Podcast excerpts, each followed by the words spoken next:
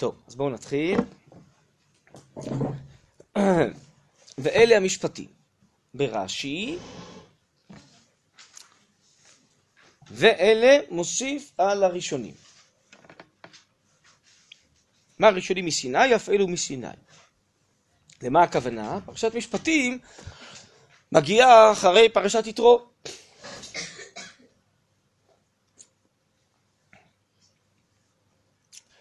ופרשת יתרו, עשרת הדיברות, הר סיני, אז זה הר סיני עצמו. אבל פרשת משפטים, שהיא הרבה הרבה הלכות, מצוות ואיסורים, דינים, בין אדם לחברו, כל דיני השומרים והנזקים, ובאמת גם כן המשפטים בין אדם לחברו, כשיש סכסוכים וויכוחים ודיני ממונות, והרבה הרבה הרבה מאוד מצוות בפרשת משפטים. אז למה כתוב ואלה המשפטים? למה לא אלה המשפטים? ואלה מוסיף, מה הראשונים מסיני, אף אלו מסיני. כמו שהראשונים מהר סיני, גם אלו מהר סיני. שואל הרב קוק, ומה בא לומר? הרי זה חלק מן התורה, מה חשבנו שמשה רבנו חס וחלילה ממציא מצוות חדשות? זה לא מהר סיני. מה החידוש? ברור שהכל מסיני. מסביר הרב קוק, שערך המשפטים של ישראל הם ערך תורני ולא רק ערך שכלי. מה הכוונה? לכאורה פרשת משפטים עוסקת בהרבה מאוד דברים אנושיים בין אדם לחברו. שגם שאר העמים מחוקקים חוקים ויש להם בתי משפט כדי לטפל בזה שאדם לא יגזול את חברו, לא יפצע את חברו, ושיועיל לחברו. אז אם כן, יכולנו לשאול למה צריך לקבל את המצוות האלו מהר סיני. זה בני האדם יודעים מהשכל האנושי שלהם. גם הם נבראו בצלם אלוקים, ויש להם שכל ומוסר, וכל העם מחוקק לו חוקים בצורה אחרת קצת, אבל המשותף הוא שיוכלו בני אדם לחיות ביחד בחברה. כיוון שפרשת משפטים עוסקת בהרבה מאוד דברים חברתיים, אז ממילא יכולנו לחשוב אולי זה לא ניתן בהר סיני, אולי לא צריך שזה יינתן מהר סיני, נכון? כתוב בתורה שיש מצווה לנשום? לא יודע, לא מכיר מצווה כזאת, מצוות עשה לנשום כל רגע, כל בוקר. נכון, זה דברים טבעיים שאדם עושה מאליו, לא?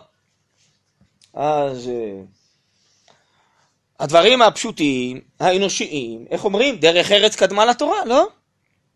זה עוד לפני תורה, זה לא קשור דווקא לעם ישראל כעם אלוהי קדוש של מצוות. אנחנו גם חלק מהאנושות, שיש לה דברים מינימליים, האדם צריך אה, לגרום לכך שהוא יאכל, שהוא ישתה, שהוא יישן, שגופו יהיה בריא, שנפשו תהיה בריאה. וזהו. אז אם כן, מדוע זה צריך בכלל להינתן בהר סיני? אז אם כן, זו התשובה של הרב קוק. חשבנו, יכולנו לחשוב, שזה לא צריך להינתן מהר סיני, וזה עניין אנושי. מלמד אותנו הפסוק, ואלה המשפטים, לא? הכל מהר סיני, הכל אלוקי. אז מגיעה השאלה הפוכה, באמת למה זה צריך להיות מצוות? כיוון שממילא אנחנו יודעים אותם מהשכל האנושי. אין צורך לצוות על זה במצווה מן השמיים לכאורה, נכון? אז בואו נקרא קצת, בהמשך. ועוד אמור, דוד המלך אומר בתהילים, מקריא דבריו ליעקב, חוקיו ומשפטיו לישראל, לא עשה חן לכל גוי. כן, המשפטים על ידי אומה הללויה. אז פה מוזכרים החוקים והמשפטים, שהשם עשה אותם לישראל, ולא עשה אותם לכל גוי. אבל מה אומר דוד המלך? שהמשפטים זה רק לישראל? הרי כל הגויים נוהגים במשפטים, נכון? אז למה הוא אומר שזה רק לעם ישראל? עונה הרב קוק, שערך המשפט הישראלי הוא מיוחד ונעלה לגבי כל הגוי. יש שוני בין המשפט של עם ישראל, שהוא חלק מן התורה מן השמיים, לבין המשפטים והחוקים אצל הגויים, שהם לפי ההבנה האנושית בלבד. יכולנו לומר, מה ההבדל? פה יש גדרים מיוחדים, אלוקיים, זה לא רק לפי השיקול דעת של השופטים בכל עם, או החוקים שיחוקקו בכל עם בפרלמנט שלהם. אלא יש חוקים קבועים, אלוקיים. מה באמת חייב מי שמזיק, מה דיני שומרים וכן הלאה. אבל הרב קוק יסביר פה שיש משהו יותר עמוק, יותר מהותי, רק מזה שיש שינוי בדינים, בפרטים. בואו נקרא קצת. והנה, כל משפט הוא להשלים בין הרבים וליישב הסכסוכים. ואם מצד זה, אם כן המשפט הוא תלוי במקרה הסכסוכים שבעל כורחך מוכרח בין הציבור. מרוב העניינים להיגלות. אם באמת המשפט הוא רק כדי ליישב סכסוכים, אם כן, זה דבר שאולי אפשר לקרוא לו כזה בדיעבד.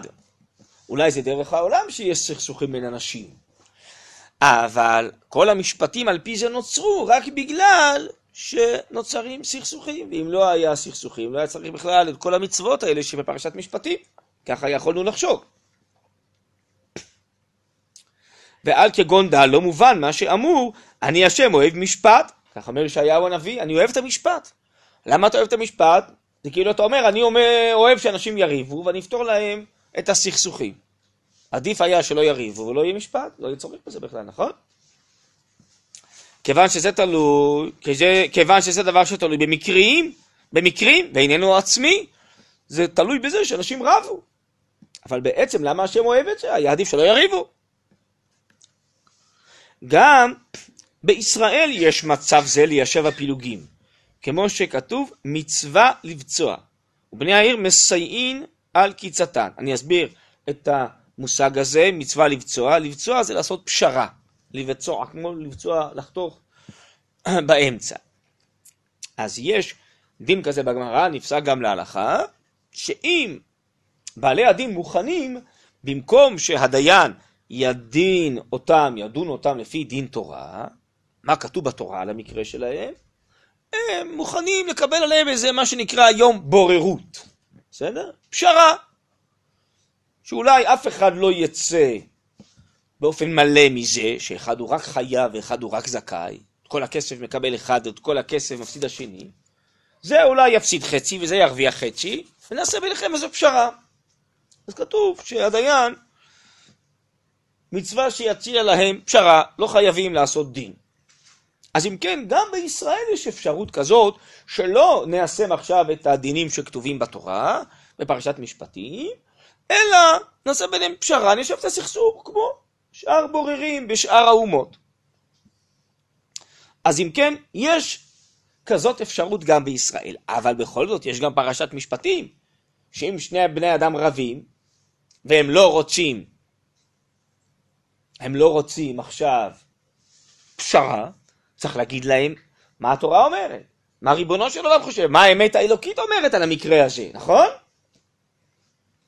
וזה המשפט הבא, בואו נקרא, ופה אנחנו מגיעים, אני חושב, לעיקר העניין. אבל עצם המשפט הישראלי מעולה על זה. מה הכוונה מעולה על זה? עצם המשפט הישראלי בעצם אומר מה הקדוש ברוך הוא חושב על המקרה הזה. מה האמת האלוקית חושבת על המקרה הזה? יש בפרשה שלנו, כשיתרו, בתחילת הפרשה, שמה שקראנו השבת, פרשת יתרו, כשיתרו בא ורואה את משה רבינו יושב ודן מבוקר עד לילה, אז הוא אומר, מה אתה עושה? כל העם עומד עליך. אז מה משה רבינו עונה לו?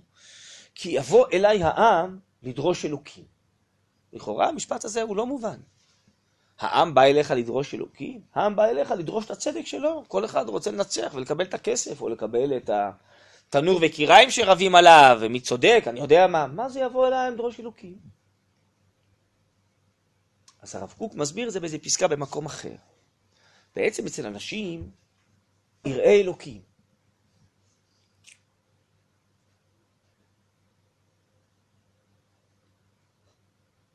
אצל אנשים שהם, כמו שכתוב, נכון? שצריך למצוא דיינים, שונאי בצע, כמו שאומר יתרו למשה, נכון? יתרו למשה אמר את זה? לא? זה הקריטריונים שאמרנו לחפש, לא? שונאי בצע, יראי אלוקים. אז בעצם גם שני בעלי הדין מלבד מה שכל אחד היה מעדיף לקבל את הכסף או לקבל את החפץ ושיהיה שלו, אבל זה משהו יותר חשוב. מה, אני מוכן לקבל חפץ שבעצם לפי דין תורה, לפי האמת האלוקית, הוא לא מגיע לי? אני רוצה להרוויח שהחפץ יהיה שלי ואני לא אצטרך להוציא כסף נוסף לקנות מחדש. בסדר גמור. אבל אתה מוכן לקבל את זה גם בגזל אם זה לא מגיע לך לפי דין תורה, לפי האמת האלוקית? מה פתאום? עם ישראל אמור להיות עם כזה שאנשים הם יראי אלוקים, אוהבי אמת, שונאי בצע. אז ממילא, כששני בעלי הדין באים לדיין, הם עוד מעבר לאינטרס ולרצון הפרטי שלהם, הם רוצים לדעת מה התורה אומרת על זה, מה האמת האלוקית אומרת על זה, כי הם רוצים לחיות לפי האמת האלוקית. הם מוכנים לוותר על הכסף שלהם, על החפץ שלהם, כדי להיות מחוברים לאמת האלוקית, כדי שהאמת האלוקית תצא בעולם. זה אנשי מעלה. בעצם לזה התורה רוצה לחנך ולהרים אותנו. יותר מאשר לפתור את הסכסוך בינינו, שלא נריב, ויהיה שלום, ושמי שמגיע לו יקבל בצדק את מה שמגיע לו, יש משהו יותר עליון. בעצם יש איזו אמת אלוקית, שהיא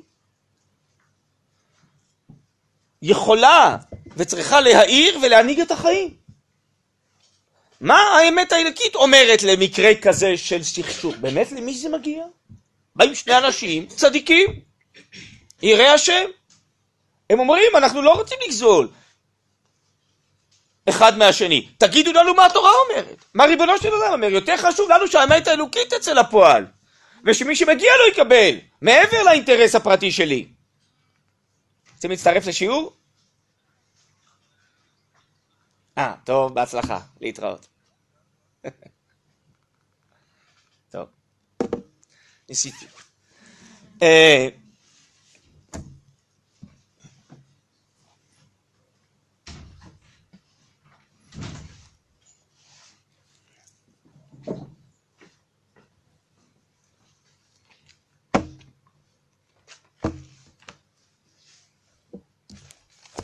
בואו נספר לכם איזה קוריוז, טוב? שקשור לעניין. אתם הרי אוהבות סיפורים, לא? אספר לכם איזה קוריוז. סיפר לי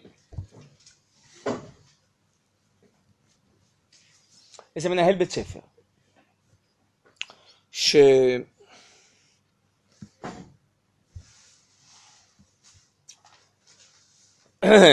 הוא מין בית ספר פרטי כזה, והוא אה, לא מחובר למשרד החינוך. יש כזה מעמד כזה, מוכר שאינו רשמי, בכל מיני מקומות בארץ. כי הוא רוצה להיות עצמאי וחופשי, ולא להיות מחויב לכל התוכניות של, של משרד החינוך, שלא כולם מוצאות חן בעיניו, וכן הלאה. אז באו משלחת ממשרד החינוך לשכנע אותו, שכדאי להם, כדאי לו להצטרף ואז הוא יקבל הרבה כספים אה, לבית הספר, ואז יהיה לו גם הרבה שעות לתלמידים, וזה יכול הרבה להועיל, ולהוריד מעליו את העומס, וזה... ובאמת באו אנשים עם כוונות טובות. אז הוא אמר להם, תראו, אני צריך להתייעץ על זה עם האנשים שנוגעים בדבר, אני צריך להתייעץ מזה עם רבותיי, אבל אני אגיד לכם דבר אחד, כיוון שזה ממש היה לאחרונה, פה בפרשת השבוע, אז הוא סיפר לי שהוא השתמש בפרשת השבוע, מה שהזכרתי לכם, והוא אמר להם, תראו, אין לי אה, בחיי וזה הרבה מעלות, אבל מעלה אחת יש לי ואני לא רוצה לאבד אותה. אני משתדל לקיים אה, את הפסוק הזה, להיות שונא בצע. לשנוא את הבצע. כשאני שומע שבגלל כסף, שזה בי, אני יועיל לי כסף וזה, בי, ואני ארוויח מזה כל מיני דברים, בגלל זה אני אשנה, זה לא נשמע לי טוב. לא שכסף זה דבר רע, כסף זה דבר מצוין. הוא כלי נאמן להפיק כל מיני צרכים. אבל אני לא רוצה להיות משועבד לכסף.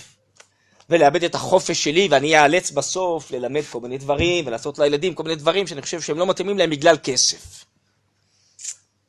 אז הוא אומר, שני אנשים אה, שבאו אליו פתחו כאלה עיניים גדולות עליו, אבל אנחנו מציעים לך המון כסף והמון אפשרויות בעצם. אז אתה לא רוצה את זה?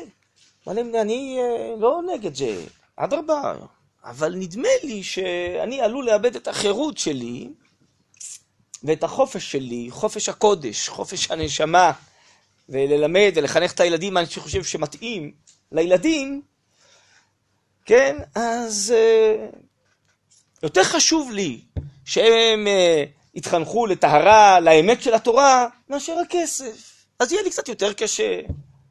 ואולי יהיה קצת פחות תוכניות, פחות משוכלל, פחות אביזרים, פחות אמצעים, לא יודע מה, כן? אבל... אה, אז אה, אני פשוט מראה לכם משהו מעשי, איזה עימות שיש לאדם שרוצה להועיל לתלמידיו בבית הספר, והוא יכול להיעזר עכשיו בכל מיני אמצעים וכלים שוודאי יועילו אה, לא לתלמידיו, יורידו מהעומס, אבל מצד שני, עומד מול זה האמת של התורה, האמת של החינוך, הטהרה של הילדים, והוא לא רוצה לאבד את זה. הוא אמר, אני מתלבט, אני אתייעץ עם רבותיי, אם זה יגרום לי לאבד את זה או לא, הוא לא נתן להם תשובה חד משמעית.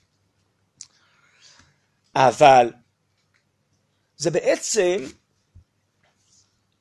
כאומר, תשמעו, זה שהילדים יתחנכו לאמת הזאת, זה יותר חשוב לי מהכל.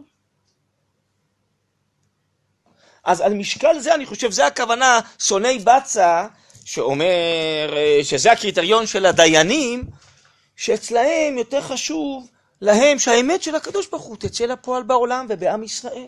אז גם אם בעלי הדין הם אנשים יראי שמיים צדיקים, שונאי בצע, אז הם צריכים להיות כאלה שמעבר עכשיו למי ירוויח בדין, חשוב לי שהאמת האלוקית תופיע בדין. וששנינו נהיה מונהגים לאור האמת האלוקית, ואני בשום אופן לא מוכן להרוויח בדין אם זה מנוגד לאמת האלוקית, כן? אז אה, בעצם, זה מיד אה, ממשיך פה הרב קוק להסביר, אצלנו המשפטים זה לא רק בשביל לפתור את הסכסוך בין בני האדם שהם לא יריבו ונפתור את המחלוקת וילכו הביתה. אבל אולי זה לא בצדק בסוף? אולי בסוף גזלנו ממישהו, נתנו לו את מה שלא מגיע לו ולקחנו מהשני? המשפטים אצלנו זה כדי שהאמת האלוקית תשתלשל משמי שמיים אלוקית, והאמת האלוקית לא תישאר רק בשמיים, היא תנהיג את בני האדם בארץ, והיא תאמר להם, לפי האמת האלוקית, זה מגיע לזה ולא לזה. והאמת האלוקית תאיר את כל החיים הארציים, החברתיים והסכסוכים. עדיף שלא יהיו סכסוכים, אבל אנחנו רוצים שהאמת האלוקית תאיר את הארץ. ואז המגמה של המשפטים זה להרים אותנו לאמת האלוקית בעצם. בעצם להביא את האור האלוקי אלינו או להרים אותנו לאור הזה. הרבה מעבר לפתרון הסכסוך הפרטי ושלא יריבו, כן? אה, ושלא ישנאו אחד את השני, ושלא יבזבזו את הזמן, ושבסוף מי שמגיע לו יקבל את הכסף. זה הרבה מעבר לתועלת הפרטית. זה להאיר את שניהם מאור האמת, גם מי שיפסיד. הוא מוכן להפסיד, רק שאור האמת תופיע, והוא צדיק, הוא ירא שמיים, הוא שייך לאור האמת. בסדר? אתם מבינות? זה קומה אחרת, זה גם איכות אחרת של אנשים. שהם אומרים, יותר חשוב לי, אני מוכן לוותר על כסף בשביל זה. הנה, הבאתי לכם דוגמה מהמנהל הזה. וזה אני אומר לכם, זה ניסיון לא פשוט. אדם שצריך לנהל בית ספר, וכל הזמן חסרים כספים, והוא יודע חסרים אמצעים, ועכשיו הוא יוכל לקבל, זה פיתוי מאוד גדול. לא? יש כמה בתי ספר כאלה, גם במצפה ועוד מקומות בארץ, כן? אז זה פיתוי מאוד גדול, וגם הוא רוצה הרי להועיל לתלמידיו ולעשות להם את הכי טוב, אבל מצד שני הוא אומר, אולי אני אגרום לכך ש... תלמידיי יהיו שייכים פחות לאמת, וזה יותר חשוב לי, להתחבר בעצם לאמת האלוקית. אז ממילא, מה שהגענו עד עכשיו, אני עושה סיכום, שלום, שלום עליכם, ברוכים הבאים. התאוששת מאתמול? אני בקושי, אבל בסדר. חזרתי לפניכם, באיזה שעה חזרתם? אחד וחצי, או-אה. טוב. כן, ברוך אתה אדוני אלוהינו מלך העולם, שהכל נהיה מדברו.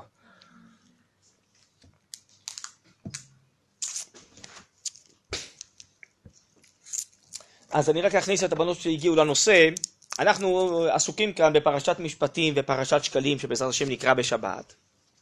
והנושא הוא לכאורה שפרשת משפטים עוסקת בדיני בין אדם לחברו, בסכסוכים בין בני אדם, בעניינים חברתיים. ולכאורה, בשביל עניינים חברתיים לא צריך תורה.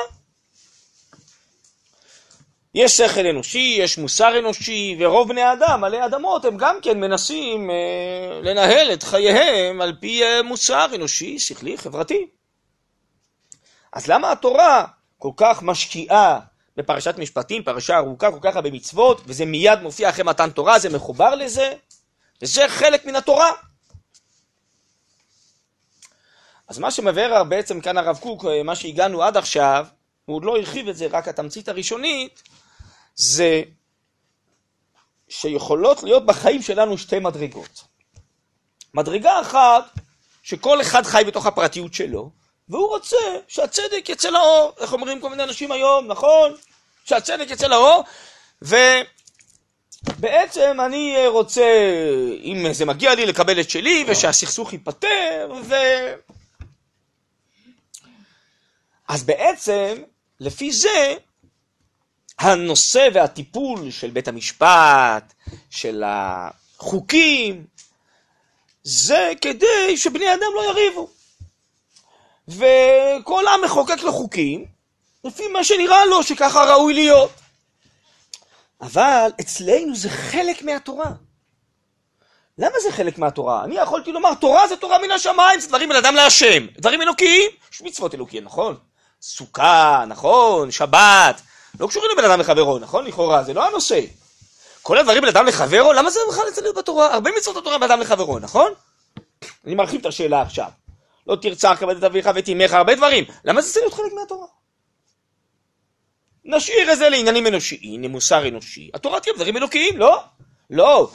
ואלה מוסיף על הראשונים, מה הראשונים מסיני, הכוונה היא הר סיני ועשרת הדיברות ומה שהיה בפרשת יתרו, גם פרשת משפטים, הפרשה הבאה, הכל מסיני. כל המצוות החברתיות, הכל זה תורה אלוקית באותה רמה, באותה מדרגה של הר סיני. למה? עונה הרב קוק, בעצם התורה היא אור גדול, אור של אמת אלוקית. ואיך משה, יש מדרש בחז"ל בגמרא, כשנלחם עם המלאכים, אז אמרו לו, מה יולוד אישה בינינו? בשביל מה התורה? שהיא תישאר בעליונים, התורה היא אלוקית, למה אתה מוריד אותה לתחתונים, לעם ישראל? אמר להם, מה, יצר הרע יש ביניכם, יש לכם הורים שצריכים לכבד אותם, וכולי וכולי. התורה עניינה להביא את אור האמת האלוקית עד תחתיות ארץ. עד הסכסוכים שלנו פה בפרשה, פרשת משפטים, בין אדם לחברו, בין תנור לקיריים. כן. ומה האמת האלוקית אומרת על דין שומר שהוא פשע בשמירתו, או שנגנב לו משהו, ואם הוא שומר חינם, או שומר שכר, או שואל, מה התורה אומרת על זה? כי האור האלוקי והאמת של התורה צריכה להנהיג ולהאיר את כל החיים הארציים שלנו, הפרטיים, המשפחתיים, החקלאיים, הממוניים, הציבוריים. יש לנו מצוות בתורה שקשורות לכל מרחבי החיים. אז בעצם גם פרשת משפטים, מעבר לפתרון הסכסוך הפרטי בין בני האדם, היא באה להביא את האמת, את האור האלוקי למציאות, ושכולנו נהיה מוארים מהאור האלוקי ונתרומם לאור הזה. למה זה משנה? אז uh, הסברתי שאם יש שני אנשים צדיקים שבאים לדין, באמת הם לא יודעים למי מגיע הדבר הזה, ויש שאלות כאלה.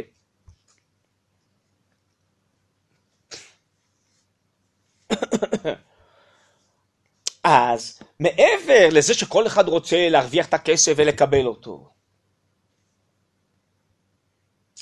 אבל uh, מעבר לזה, הם רוצים לשמוע מה השם אומר על זה, מה התורה אומרת על זה, מה האמת האלוקית אומרת על זה, ויותר חשוב להם שהאמת האלוקית תצא לפועל, מאשר שהם ירוויחו, והם מוכנים להפסיד, אבל העיקר שהאמת האלוקית תצא לפועל בעולם.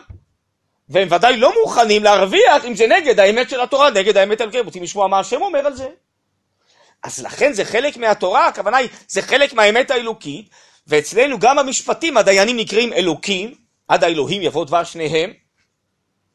למה? כי הם בעצם מביאים את האור האלוקי לעולם. אפילו לדברים הפעוטים האלה, כן, אה, עניינים כספיים וחומריים וגשמיים, כן? גם אור האלוקי יש לו מה לומר על זה, ואנחנו רוצים למשוך את כל חיינו כלפי מעלה. אז אם כן זה כיוון הפוך, זה לא שהתורה יורדת כדי שאנשים לא יריבו. והיא בעצם רק איזה תיקון הסכסוכים, שזה לא צריך תורה, שיפתרו את זה בעצמם. הפוך, התורה היא אור כזה גדול, אמת כזאת עליונה, שמשתלשלת, כמו איזה חבל שמשתלשל, בא להרים אותנו אליו. כדי שכולם יתרוממו לאמת האלוקית, ושהיא תהיה יותר חשובה לכולם מאשר הרווח הפרטי בסוף. בסדר? אז איך מגיעים לזה? הנה.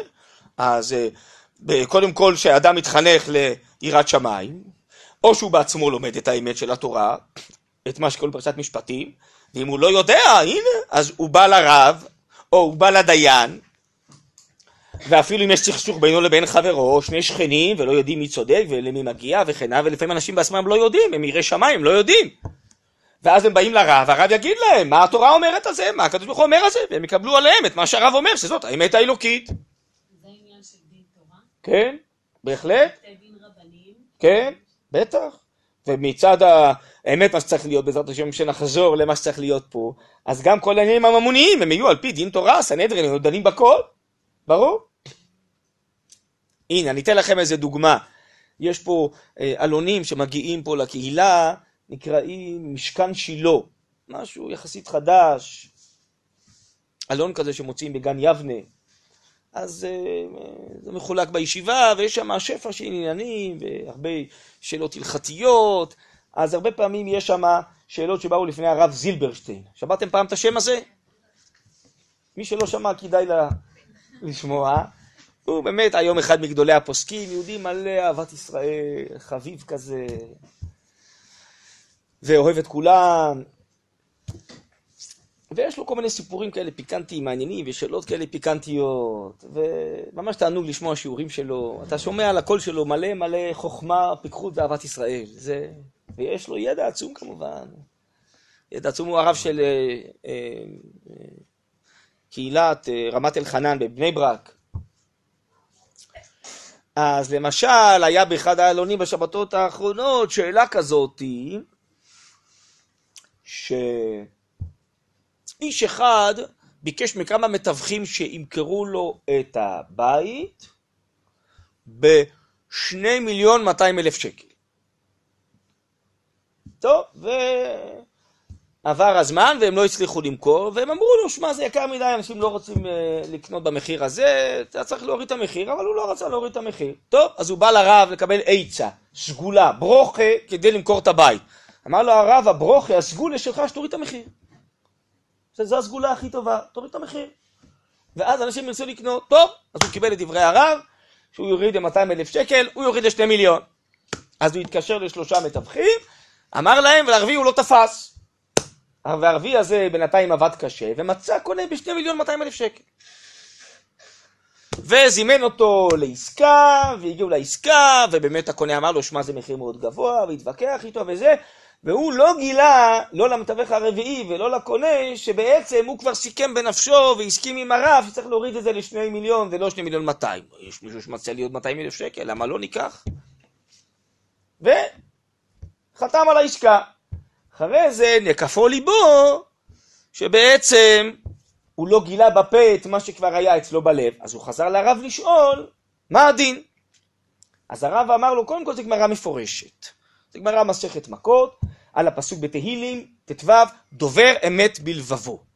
מה זה דובר אמת בלבבו? מספרת הגמרא סיפור על הרב ספרא, שמישהו בא לקנות ממנו משהו, איזה סחורה, כשהוא היה בדיוק באמצע קריאת שמע. והוא הציע לו איזה מחיר. ורב ספרא לא יכל לענות לו, כי הוא באמצע קריאת שמע. אז ההוא חשב שרב ספרא רוצה מחיר יותר גבוה. אז הוא העלה את המחיר. הוא לא ענה לו, העלה את המחיר, העלה, העלה, העלה, העלה. כשהוא סיים קריאת שמע, אמר לו רב ספרא, אני מוכר לך במחיר הראשון שאמרת. למה? כי אני בלב הסכמתי כבר באותו רגע שהצעת למכור לך בסכום הזה, רק לא ראותי להגיד לך. על זה אומרת הגמרא, לא רגל ללשונו, וזה דובר אמת בלבבו. שהוא הולך לפי האמת של הלב, לא לפי מה שאומר בפה. טוב, זה לא מן הדין, זה מידת חסידות. אמר לו הרב, תשמע, מצד הדין, כיוון ששיקמתם וחתמתם והוא השכים על שני מיליון 200 אלף שקל, מצד הדין אתה צודק. אבל אם אתה רוצה במידת חסידות, כמו רב ספרא שאומרת הגמרא, אז uh, תוריד ל-200 אלף שקל. תחליט אתה, זה מידת חסידות. מידת חסידות, לא כולם חייבים מצד הדין, 200 אלף שקל. אתם רואים? הנה הרב אומר לו, באופן ברור מאוד, מה דין התורה? מה האמת האלוקית אומרת על זה, מה מידת חסידות, מידה מיוחדת שמי שרוצה להיטיב לאחרים, בסדר, אתה לא חייב, מידת חסידות. מתי יש עניין כן לעשות מידת החסידות? אז אה, לפעמים אתה רואה אדם שקשה לו, שאתה יכול לעזור לו, אז אולי מידת חסידות לעזור לו. הגמרא אומרת על מקום אחר, בסרט בבא מציע, על מישהו שהפועלים שלו שברו לו תוך כדי זה שהם העבירו לו חביות, הם שברו לו אותו. אז הוא בא לרב לשאול, מה לעשות?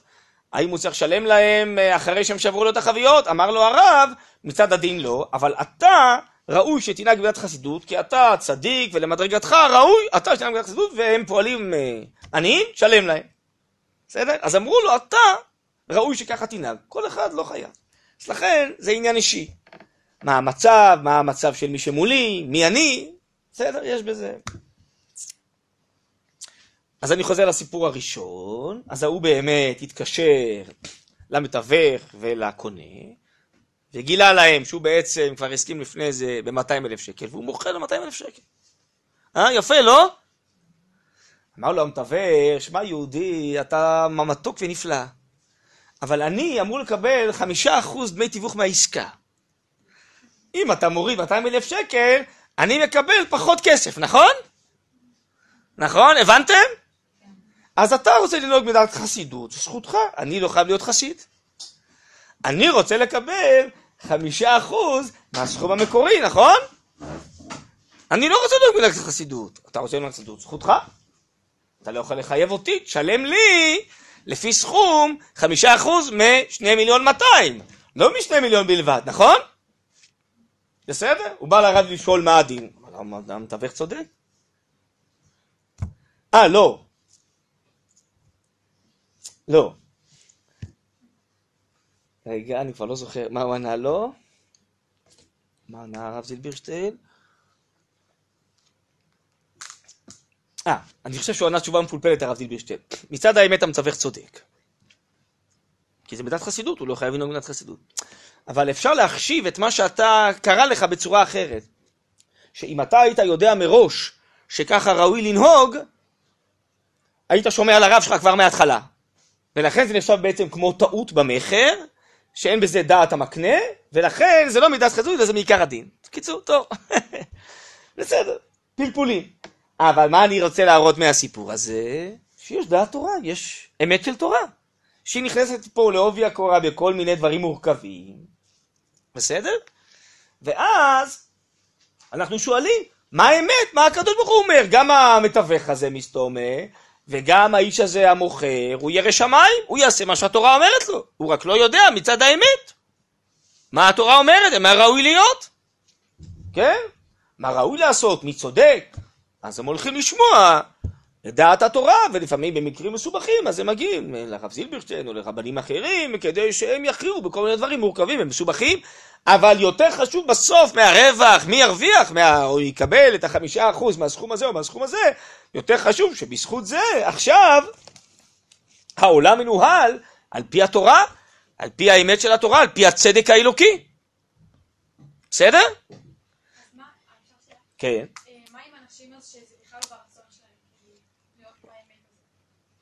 אה, אז לא כאילו, הזה? אז מה השאלה? זה המצב, מה השאלה? זה המצב, אז מה עושים עם המצב? בעזרת השם, אנחנו יכולים להתפלל שכולנו נתרומם וכולנו נחזור בתשובה, וזה מה שירצו כולם. תראי, בענייני ממונו, ממונות, אז מצד הדין, גם אם לא הולכים לפי דין תורה, אם הסכימו שני אנשים, גם הרב קוק הביא את זה קודם, לעשות פשרה, אז אפשר לעשות פשרה. אז אפילו אם שני אנשים היום הולכים בנושאי ממוני לפשרה, ולא על פי דין תורה, אז התורה מסכימה לזה, כי התורה אומרת, אתה רוצה לוותר על הממון שלך, אתה יכול לוותר, אם אתה רוצה לשמוע מה האמת האלוקית אומרת, אז תשמע, אתה רוצה לוותר על הממון, בסדר, אז אפשר ללכת לאיזה בורר, שיעשה בוררות מבחינה אנושית, בלי דין תורה, ונעשה פשרה. אבל המצב שראוי להיות, שיהיה בעצם אה, סנהדרין, ויהיו בתי דין, על פי האמת האלוקית של התורה, וכל ישראל יבואו לשמוע מה התורה אומרת בכל נושא, בעזרת השם. ככה היה, וככה עוד בעזרת השם עוד יהיה. מתי זה השתנה? ולמה? אה, את רואה שבהתחלה היה סנהדרין, הסנהדרין בטלה, בית המקדש נחרב, ועוד בגלות, רוב רובו של עם ישראל היה ירא שמיים, אז הלכו בסכסוכים ל- לרב לדין תורה, אבל משעה שחלק מישראל עזבו את התורה, אז התחילו ללכת לכל מיני בתי משפט אזרחיים וכולי, לא לפי התורה.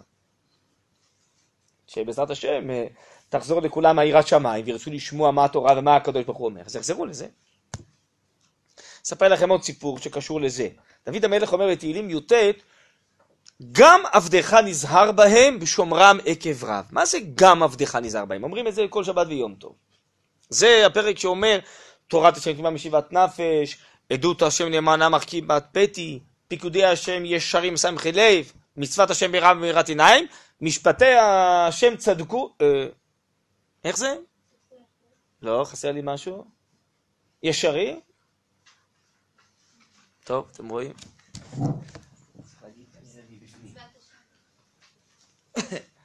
אה, רגע. נו, אתם זוכרות?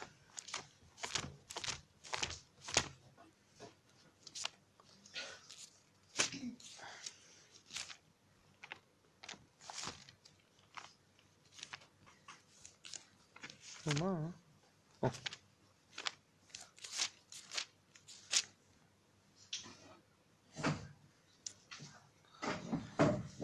תורת השם תמימה משיבת נפש, עדות השם נאמנה מחכימת פתי, פיקודי השם ישרים מסמכי לב, מצוות השם ברא מאירת עיניים, יראת השם תורה עומדת לעד, משפטי השם אמת צדקו יחדיו. אתם רואים מה זה משפטי השם? הם אמת.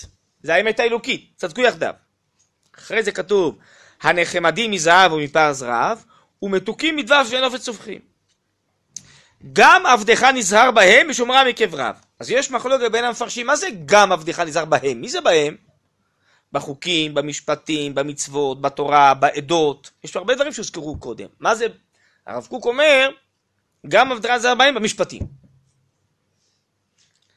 טוב, אז לפי זה מה החידוש? מה זה גם עבדך? מה זה גם עבדך?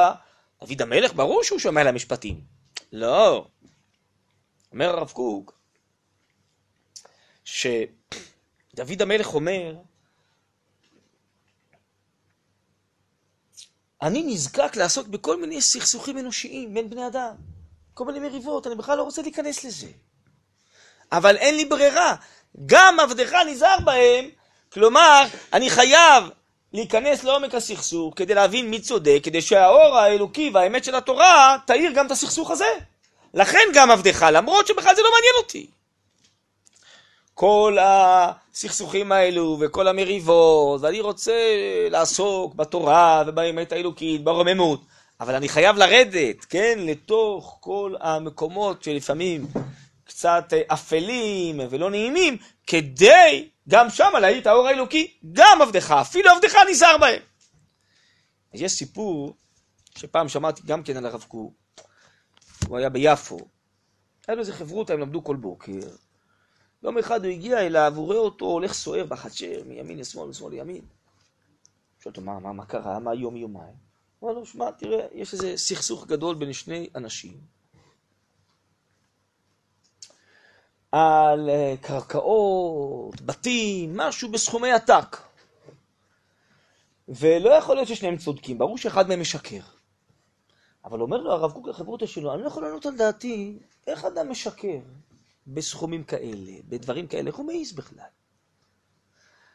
ואיך הוא רוצה בעצם אה, לעבוד עליי, לשכנע אותי כדי שאני אאמין לו. אז אני חייב רגע להיכנס לראש של הרמאים, לנסות להבין מה הוא עלול להגיד לי, כדי לשכנע אותי שהוא צודק. אז בעצם זה בכלל לא מתאים לרוחי, אני רוצה לעסוק בדברים מרוממים, אציליים, אלוקים. אני חייב להיכנס לראש של הרמאים, כדי לדלות מעומק החושך הזה, מעומק השפלות, את האמת האלוקית, כדי שהיא תאיר גם את המקומות האפלים האלו, ולהאיר את הכל באור תורה. גם עבדך נזהר בהם, אני חייב להיכנס עכשיו, אני מנסה לחשבן. מה הוא יכול, מה הוא עשוי להגיד לי אחד כזה? כן? כי אני מצד עצמי בכלל לא, לא מלא על איזה סברות, איך אדם יכול להעיז להגיד סברות כאלה של שקרים כאלו בסכומי עתק כאלו. בסדר, אז, אבל זה המשימה של התורה. איך דוד המלך אומר, ככה הגמרא אומר במסכת ברכות, שכל אה, מלכי עולם אה, יושבים ומתענגים, ואני עוסק בשפיר ושליה להתיר אישה לבעלה, וכל מיני עניינים. שקשורים לכל אה, החיים של המשפחה, של הממון, של בני אדם, של הקהילה, של החברה, כדי בעצם להאיר את כל החיים באור תורה ואור קדושה. כן? זה המשימה של התורה. תורה לא ניתנה למלאכי השרת, היא ניתנה לעולם הזה כדי להרים אותנו כלפי מעלה. אז בעצם אצלנו המשפטים שהם חלק מהתורה זה לא כמו שאר החוקים האנושיים, שזה רק באופן אנושי אה, לפתור את הבעיות ושלא יריבו אנשים. לא.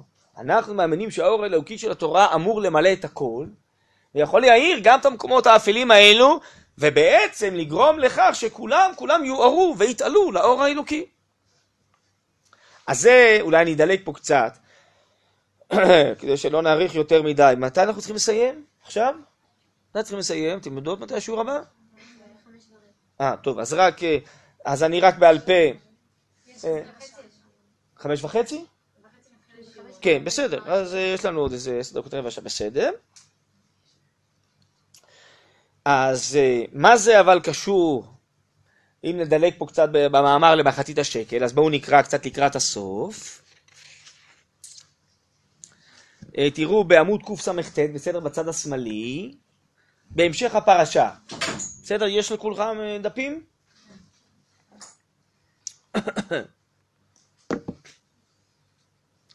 ואל משה אמר עלה אליי. זה מופיע אחרי מתן תורה.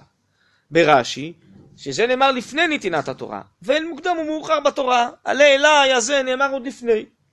כמבואר בהרצאה הקודמת. ונאמר, ויקח משה חצי אדם וישם בהגנות, וחצי אדם זרק על המזבח. למה חילקם לחצאין?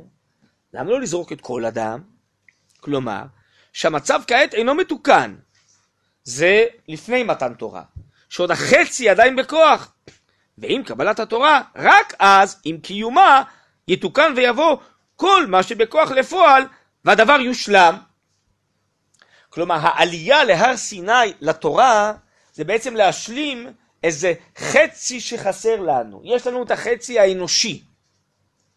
וברוך השם קיבלנו שכל וחושים ומוסר אנושי. אבל אנחנו רוצים שעכשיו הכל יואר מאור אלוקי. והאמת האלוקית תופיע על פני כל העניינים. אז לכן גם משה, ברמז, כן, זרק רק חצי מאדם להראות שאנחנו ללא התורה חסרים את החצי האלוקי. ואותו דבר זה בפרשה שנקרא פרשת שקלים, שמדין התורה נותנים מחצית השקל, נכון? שואלים כל המפרשים, למה לא שקל שלם? למה מחצית? אז בואו תראו את התשובה כאן של הרב קוק. וזהו גם כן העניין של מחצית השקל, שנאמר על זה העשיר לא ירבה והדל לא ימית, מה אכפת לכם? העשיר רוצה להרבות, לתת שקל שלם, לתת שני שקלים, עשרה שקלים, מה אכפת לכם? זה יהיה יותר טוב לצורכי המזבח וזה מה שהם משתמשים בשקלים, לאדנים, לקורבנות, מה אכפת לכם? שכעת, לפני ההשלמה והתיקון, אין לדרוש ואין להעמיד את ההשוואה רק על המחצית, מפני שהשאיפה היא יותר גדולה, והשלמות אינה עכשיו רק בכוח. בעצם אנחנו צריכים לדעת, אפילו אנחנו היום שמאוד נרצה ונשתדל לקיים את כל התורה, אבל עוד הרבה מעלות עליונות של התורה אנחנו לא זוכים להם כיום, עד לעתיד לבוא. תחזור השכינה והנבואה והתורה במילואה וטעמי תורה ודברים, אה, מעלות עליונות יתגלו. אז בעצם אנחנו רק חצי. יש מפרשים שאומרים שמחצית השקל זה לחבר את ישראל, כל אחד הוא חצי. הרב קוק לוקח את החצי הזה כלפי מעלה, כהמשך לדרשה שלו כאן. כל מה שאנחנו עוסקים בעולם הזה זה חצי, החצי השני זה החצי האלוקי. ומחצית השקל לומר, כן, איך ידוע בשם אה, הרב מקוצק, אין יותר שלם מלב שבור. למה? כי זה אומר שיש עוד למה להתקדם. או בלשונו של הרב קוק, השלמות היא ההשתלמות. מי שחושב שהוא שלם אז הוא כבר סגור, אין לו למה להתקדם. מי שרוצה להיות בתנועה מתמדת, להתעלות כל הזמן, מעלים בקודש ואין מורידים, שצדיקים אין להם מנוחה לא בעולם הזה ולא בעולם הבא, אז הוא יודע שהוא צריך להשתלם, להתעלות כל הזמן, אז כל מה שיש לו זה רק חצי. החצי האחר נמצא בעולם האלוקי, שהוא יכול להתקרב אליו כל הזמן, וזה מגמת חיינו, להתעלות כלפי מעלה. זה מתחבר למה שאמרנו קודם, שאצלנו פרשת משפטים היא חלק מהתורה, זה לא בשביל לכווץ את התורה ושהיא תתאים למוסר האנושי ותפתור את הסכסוכים. בשביל זה לא צריך תורה, תפתרו את זה לבד. הפוך, מגמת התורה זה להרים את כל הסכסוכים, להביא אותנו ליראת שמיים כזאת, שאנחנו רוצים שהאמת של התורה תופיע, להתקרב אל השם אנחנו רוצים, יותר חשוב עכשיו רק מהרווח האישי הפרטי שלי. בדיוק הפוך, לשאוב אותנו כלפי מעלה, את החצי הזה, להשלים אותו עם חצי אלוקי, לדעת שאנחנו חצי בלבד. כן, מה הכוונה לשבור? שבור. שבור הכוונה היא חלקי. אם הכלי שלם, אז זה בסדר, כשזה שבור, זה מה שצריך להשלים, לא? צריך לתקן. שבור זה לא יפה, אף אחד לא רוצה להיות שבור, נכון? כאילו. שזה אומר שאני יודע שכל מה שהגעתי, יש לי עוד הרבה מה להתעלות שעוד לא הגעתי. אז אני רק חלק. אז ביחס לאלוקות, אני עוד פגום, אני חסר, אני שבור, אני חלקי, לא יודע איך תקראי לזה איך שאת רוצה.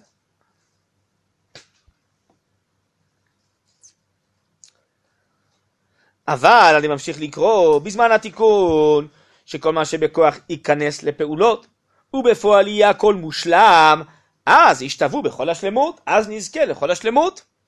אז נוכל לתת שקל שלם, ולא רק מחצית השקל.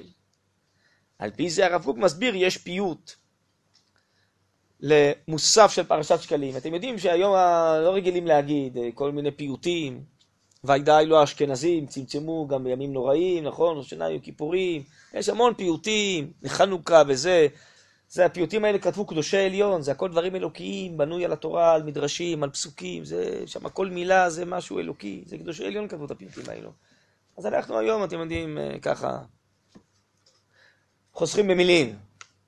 אז אה, אין אנשים כל כך אה, כוח וסבלנות ויכול להתפלל כל כך הרבה וזה, להגיד כל הפיוטים, אבל היום, גם בארץ היו, אני יודע מה, כל מיני בתי כנסת, אני זוכר פעם בפתח תקווה, במקומות אחרים, היו אומרים את כל הפיוטים, כל הפיוטים, כל מה שכתוב שם, מתחת לשורה, גם היו אומרים.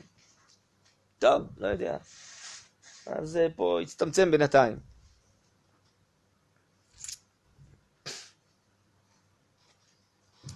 אז אה, בפיוט הזה, לפרשת שקלים כתוב ככה, תקראו איתי ביחד, אור פניך עלינו, כלומר, מתפללים שנזכה שיהיה אור הפנים, שזה השלמות האלוקית, האור האלוקי של התורה עלינו, אדון נישא, אדון שהוא נישא מתנשא מעלינו, ואז שקל אשא, בבית נכון ונישא, בית נכון ונישא זה בעזרת השם, בית המקדש ייבנה, אבל מה אז אומר הפייטן? שקל אשא, אז אני אשא שקל שלם אני אתן, לא רק חצי שקל.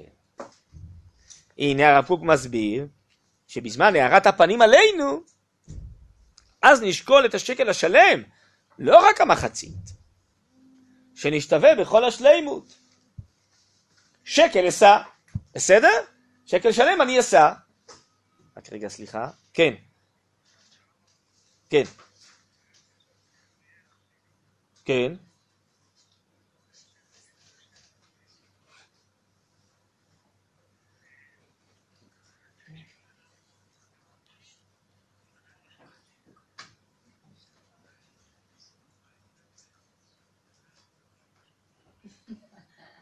מהמם. מהמם. הבנתי. טוב. בסדר, תודה.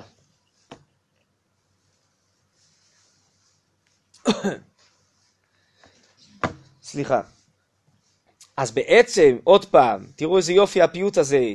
תראו איזה, הכל מילה פה שקולה בשקל הקודש. אור פניך עלינו, אדון נישא, אור הפנים זה כמו שאנחנו אומרים בתפילות, כן, שים שלום, תרועה וברכה, ואור פניך נתת לנו, השם אלוקינו, תורת חיים ואהבת חסד, אור הפנים זה השפע האלוקי העליון עלינו, אדון נישא, כן, ואז, ושקל אשא, בבית נכון? ונישא, אז מתי אם כן יהיה אור הפנים עלינו בבית נכון ונישא, בעזרת השם שנזכה לבית המקדש? אז שקל אשא אוכל לשאת אה, שקל שלם. אז אצלנו כל המחצית זה כדי להורות. ובעצם זה לא רק קשור לפרשת משפטים או למחצית השקל, בעצם זה הוראה שלמה, אני חושב, מה שנאמר כאן. שמגמת התורה היא להרים אותנו כלפי מעלה, לא להשאיר אותנו רק בערכים ובמוסר האנושי. כן? להרים אותנו לאור, לאמת, למגמות אלוקיות, שאנחנו נחיה לאורם, נחיה באצילות אה, אלוקית, כפי שהאמת הרוחנית, האלוקית, העליונה של התורה אה, אה, מרימה אותנו. זה בעצם מגמת התורה והמצוות של עם ישראל. היום יש מונחים כאלו אצל אלה שלא רוצים את התורה או את היהדות, בעיקר את היהדות לפי מה שמסורת ישראל אומרת של כל הדורות, לפי מה שהרבנים או הרבנות הראשית אומרת, אז הם אומרים אנחנו חברתיים. בכלל זה מושג היום, נכון? אצל אישים וחברי כנסת ומפלגות חברתיים, כן? זה, זה שם קוד חדש, מין דת חדשה, שיש לנו ערכים אזרחיים, אנושיים, אנחנו לא צריכים את הערכים האלוקיים, בסדר? זה נקרא חברתי. צריך לשים לב, כי זה בעצם אה, מין אה, עקיצה כזאת, כן? ויש על זה אנשים שמדברים על זה מפורש, יש מאמרים על זה, אני לא סתם אומר לכם את זה. אז אם תשמעו את הצליל הזה של החברתי, אז תדעו לכם שצריך לבדוק את זה, כי לעיתים רבות כיום זה בעצם נובע מרצון להחליף את האור של התורה ולומר אנחנו נחיה לפי ערכים אנושיים שלנו וגם אנחנו אולי אה, ננסה להגיע לאמונה וקרבת אלוקים, אבל לפי מה שיראה לנו, לא לפי התורה והמצוות שניתנו מסיני. כן? וכל אה, מה שבעצם אה, המאמר הזה אומר, שזה בעצם שייך לכל התורה כולה, זה שהתורה באה להרים ולהאיר אותנו באור אלוקי, הרבה מעבר לאור האנושי. וגם על דרך השלילה, לצערנו ראינו בכל הדורות שהיו ניסיונות כאלה להחליף את אור התורה העליון בערכים אחרים, אנושיים, או לקחת חלקים מהתורה, ניצוצות של התורה, מצוות חברתיות מהתורה ולא מצוות אחרות וכן הלאה. זה מהר מאוד מתמסמס ונעלם, כי האנושיות והאינטרסים האנושיים, בסוף הפרטיים, בסוף החומריים, גוברים. ורק כשנאמנים לאור האלוקי העליון, השמימי המוחלט, לאור האלוקי הנצחי, אז זה דברים שנשארים לנצח.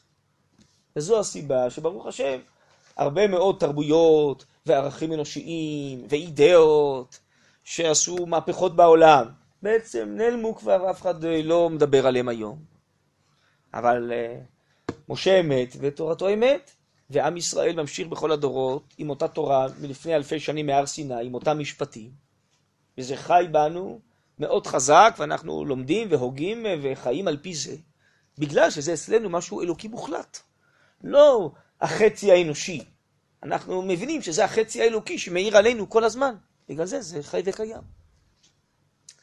אז אה, יש אה, לעיתים אנשים שלא התחנכו לזה, וזה קשה להם, והיו רוצים אה, שהם יסבירו באופן חופשי, יפרשנו את התורה ואת התנ"ך, ויקיימו גם את הערכים, או אפילו את התורה בצורה שנראית להם. טוב, נו, אבל בסוף זה לא עומד במבחן הזמן. כי זה הכל יחסי, וזה הכל אנושי, וכל פעם זה משתנה. והאילוצים וכן הלאה משנים. אז לא באמת זה עומד במרכז החיים וזה מרים אותם כלפי מעלה. כל הזמן האור הזה הולך ומצטמק, הולך ויורד כלפי מטה, כדי להתאים את עצמו לחיים האנושיים, וזה אני חושב היום צריך לשים לב, יש משתי גישות כאלה, שגם התפתחו בתוך הציונות הדתית. יש כאלה שכל הזמן מנסים בעצם להתאים את התורה לשינויים אה, של העולם, של החיים. ויש שינויים. אז לעיתים אבל מה שקורה אצלם שהתורה מצטמקת, וכל מיני מצוות הם אומרים שהן לא רלוונטיות, ויש להם ערכים, ערכים נוספים, ערכים שונים. התורה מאבדת בסוף את משמעותה, לא היא עומדת במרכז החיים, לא היא מאירה אותם, ודאי לא מרימה אותם. השיטה השנייה, שאני חושב שהיא אמיתית, היא מה שבעצם למדנו מרבותינו שבכל הדורות. שהתורה היא תורת חיים, הכוונה היא שהיא צריכה להרים את החיים אליה. החיים עם כל שינוייהם צריכים להשתנות ולהתעלות כלפיה. לא שהיא תצטמק, תתכווץ. אז אה, לכן יש בתורה באמת ערכים מוחלטים שהקדוש ברוך הוא שברא את האדם וברא את ישראל, הוא חושב שהם ערכים שמתאימים לכל הדורות. הם אמת אלוקית שמתאימה לטבע שלנו בכל הדורות. וכל מתקני התיקונים, אם הם בסוף הולכים נגד התורה ונגד הטבע הישראלי של השאיפה לקדושה וליראת שמיים, אז זה לא יצלח בידיים, כל הניסיונות. כי זה גם נגד הטבע הישראלי, נגד הסגולה הישראלית ונגד התורה בסוף. ובאמת התורה לעיתים היא תובעת ממנו, היא מחייבת אותנו, היא לא בדיוק מתאימה לרוח הזמן. בסדר, גם רוח הזמן לא, לא תמיד מתאים לרוח הזמן, כי מחר כבר יהיה רוח זמן אחרת. אני יכול להראות לכם כל מיני ערכים שהיו פעם אסורים לגמרי, פתאום נהיו מותרים. עד כדי שינוי הספרים והאנציקלופדיות והמילונים, כדי להתאים את הערכים לרוח הזמן. אז מה זה רוח הזמן זה דבר כזה מקודש? הוא לא מקודש, כי מקודש זה נצחי, וזה ממש לא נצחי, וזה הולך ומשתנה כל הזמן. התורה היא נצחית. אז יש פה איזה נקודת אה, מגע, אה, הייתי אומר עימות. שרוח הזמן צריכה אולי הפוך, לבדוק את ערכיה, האם הם מתאימים לתורה האלוקית המוחלטת, בכלל ביחס לבני אדם כולם. ביחס לצלם אלוקים שבאדם, ובוודאי בעם ישראל, ביחס לתורתו. סליחה? אז אה, כן, יש לפעמים נקודות עימות ונקודות מגע, והשאלה היא הגישה לחיים. אז אני חושב שגם הפסקה הזאת והלימוד של הפרשה הקרובה בפרשת שקלים, זה בכלל מלמד על כל העניין כולו, ואני חושב שזה מאוד רלוונטי לימינו, הגישה לחיים. האם הגישה היא שכל הזמן אנחנו צריכים לרצות את כולם, שירגישו טוב עם התורה לפי רוח הזמן של היום? שצריך לבדוק, אולי חלק מרוח הזמן לא מתאימה לתורה. מה, רוח הזמן תקבע מה נכון? בואו נבדוק, בואו נשאל את החכמים. בואו נשאל את התורה, האם אה, חלק מהערכים שהשתנו ברוח הזמן מתאימים לתורה האלוקית או לא מתאימים? מה קרה? מה לא יכול להיות? מה, אסור לנו להגיד אה, מה האמת של התורה? ושיש ערכים כאלה שהם שיבוש לא רק של התורה, הם אפילו שיבוש של צלם אלוקים שבאדם, של הבריאות, הנורמליות של בני אדם? אז מה קרה? אז אנחנו הולכים לפי האמת של התורה, והיא זאת שתרים, צריכה להרים את החיים שלנו, את החיים של כל האנושות, כן? ובזכות זה בעזרת השם, בסופו של דבר, צלם אלוקים שבאדם יישמר, בזכות זה שנהיה נאמנים לזה, התורה של ישראל תישמר, וכל אלה שהתבלבלו קצת והשתנו, הם יחזרו לזה. אבל אה, אנחנו צריכים לשמור על זה גם בשביל עצמנו וגם בשבילם, שיהיה להם לאיפה לחזור. אם יהיה בלבול כזה, שבסוף צלם אלוקים והאמת של התורה, בסוף אה, האור הזה יחשך לכולם, לא יהיה לאיפה לחזור. ונדמה לי שזה חלק מתפקידנו בדור הזה, לא רק בשביל עצמנו, אלא גם בשביל כולם, להיות נאמנים. לא רק לצלם אלוקים, לדרך ארץ שקדמה לתורה שבאדם, אלא ודאי וודאי לאמת האלוקית של קדושת ישראל והתורה. טוב, אז לכן פרשת משפטים היא חלק מן התורה כולה, ולא איזה משהו חוץ לזה. בסדר? טוב, רק לסיום, רק לסיום, אה, בעזרת השם, אה, אני מבין שאחרי החתונה ביום רביעי אתם נוסעות הביתה, נכון? לשבת. עשינו את זה ככה הרי כדי שתישארו שתי שבתות הבאות. אז אני ממליץ, מבקש, מתחנן, שתהיו שתי השבתות הבאות. כל מי שיכולה, רק אם זה לא פיקוח נפש, שתהיו פה. אני רוצה להסביר למה פשוט. וראינו זה מניסיון של השנים הקודמות. האירועים האלו סביב השבתות הבאות, אצלנו פה בכלל, בעם ישראל, וזה, יש אה, פורים אה, בעזרת השם, פרשת זכור וזה, אבל אה, גם האירוע שאנחנו עושים פה בקהילה ביום שישי הבא ובשבת, סביב זה, ראינו שזה אירועים, איך נקרא לזה, אולי אפילו לא בלשון הגזמה, מכוננים. כלומר, משהו מאוד מאוד עוצמתי, שפתאום דברים מתפרצים ויוצאים לפועל, ויכולים לרשום את רישומם בנפש שלנו, להערכתנו לכל החיים. המעמד הזה של זין באדר זה משהו מיוחד, אני לא יודע בדיוק אם uh, סיפרו לכם מה זה הסיפור הזה? זה מאוד מאוד עוצמתי, כבר יש לנו איזה שלושה, ארבעה, חמישה מקומות בארץ שהעתיקו את זה, וזה משהו מרגש עד דמעות, אבל זה עוצמה, עוצמה. שהרבה מאוד מילדי בית הספר, כולם בעצם, הם עושים סיומי מסכתות, באים החבר'ה שלנו הבוגרים, כל מיני מקומות, והורים, בקיצור, ומגיעים עוד כמה קהילות פה מהאזור, מצטרפות אלינו מערד, אה, לפעמים אה, מדימונה, אה, מרחב עם. ויש פה כזה סיומים, כולם עולים על הבימה, כל הילדים, ברוב עם עדת מלך, ואנשי ציבור, עם שירה וריקודים. בקיצור, זה מאוד מאוד עוצמתי, ואני חושב שזה גם, זו אמירה. אמירה שלנו כאולי אה, קהילה, גם כבית ספר, בעצם מה חשוב לנו. וזה חותם, אני חושב, גם אה, רושם עמוק מאוד בכל אנשי הקהילה וגם אצל הילדים של בית הספר, מה באמת חשוב. הרבה מעבר למילים, אני חושב. וראינו שגם אה, לבנות לראות אירוע כזה, להשתייך לזה, זה מרומם. אז זה ביום שישי. ולאחר מכן אה, אנחנו אה, משתדלים שבשבת יהיו הרבה שיעורים של תורה עם לפעמים רבנים מהקהילה שנמצאים, או רבנים שבאים בחוץ, או לעיתים סבים וסבתות של הילדים, כי אנחנו מזמינים גם לאירוע הזה את כל הסבים והסבתות של הילדים. מי שיכול להגיע. אז הם מגיעים כבר לשבת. כי הנכדים שלהם עושים סיומים וזה, והבנות בבית הספר עושות, אה, אני לא יודע בדיוק מה מתכננות השנה, אבל אה, עשו אה, אירועים וזה. בקיצור, אז לפעמים סבי וסבתות, שהם יכולים להעביר שיעורים, היו הרבה רבנים בשנים קודמות, אז אני לא יודע בדיוק מי יגיע השנה, אז אנחנו משתדלים שהשבת הזאת תהיה שבת מלאה בשיעורים ותורה, שבת מרוממת. אז מי שיכולה, אז זה שבת סגורה, מה שנקרא בצבא, או ב... לא יודע איפה זה, שבת סגורה. אז אה, אני מאוד מבקש שמי שיכולה שתהיה, ובעזרת השם לאחר מכן, שבת אה, לפני פורים, שזה עכשיו, השנה זה צמוד, נכון? שבת ו... מוצאי שבת אה, פורים פה של פרסים.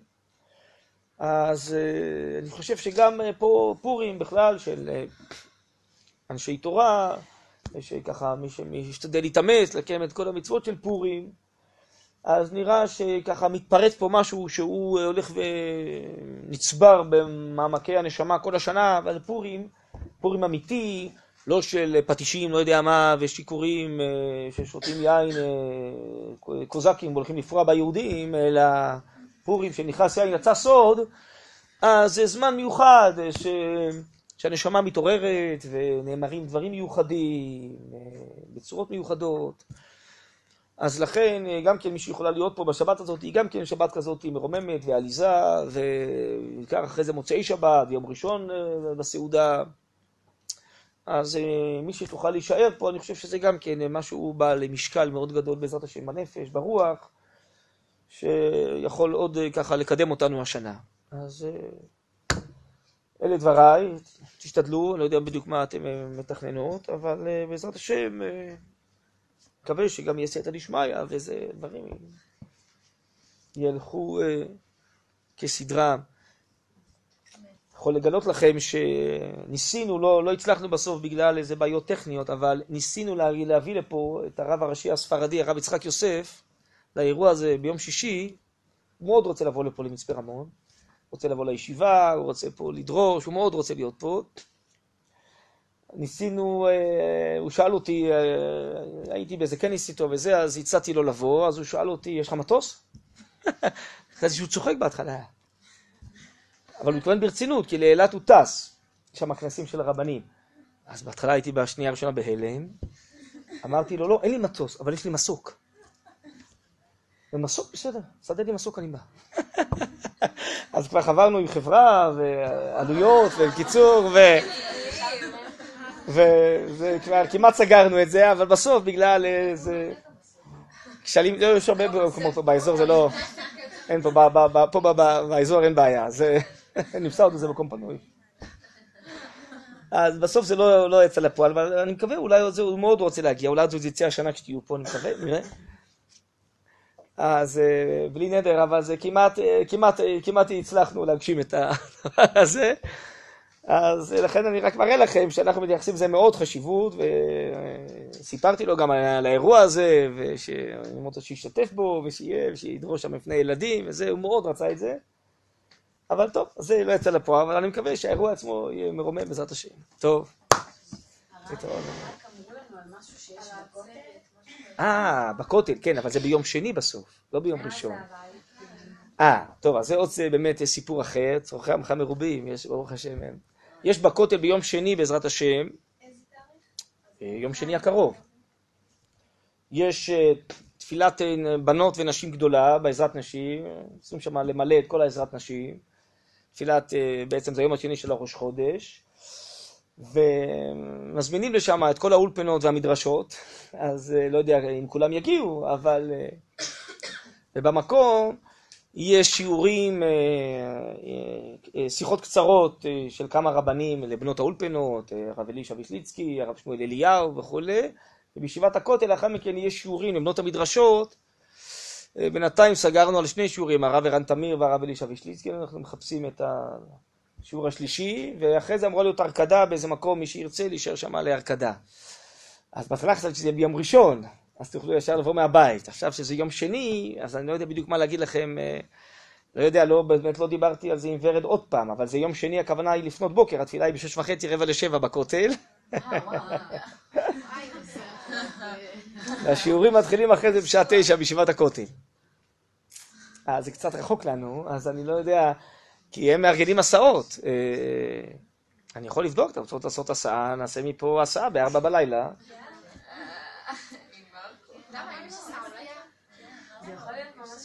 זה יהיה מרומם, אני חושב. שזה יהיה מרומם.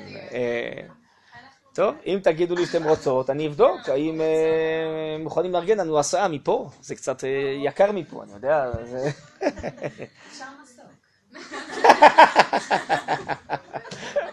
זה טוב.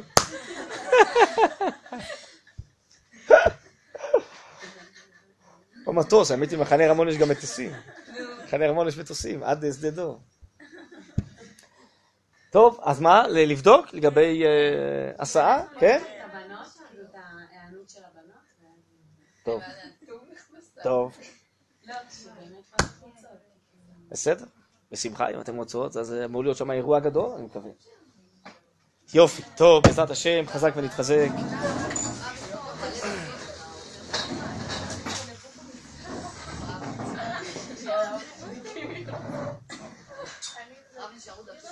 הדפים, כן.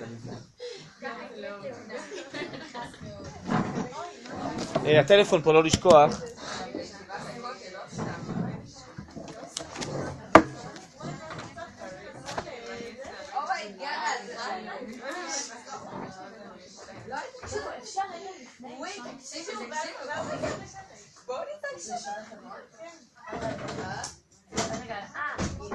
מה, אחרי ירושלים?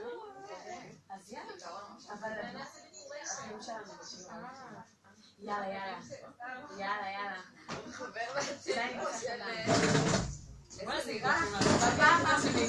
בפעם האחרונה שהייתי שם פעם אחת סבבה וזה, הייתי בעזרת נשים סבבה למעלה.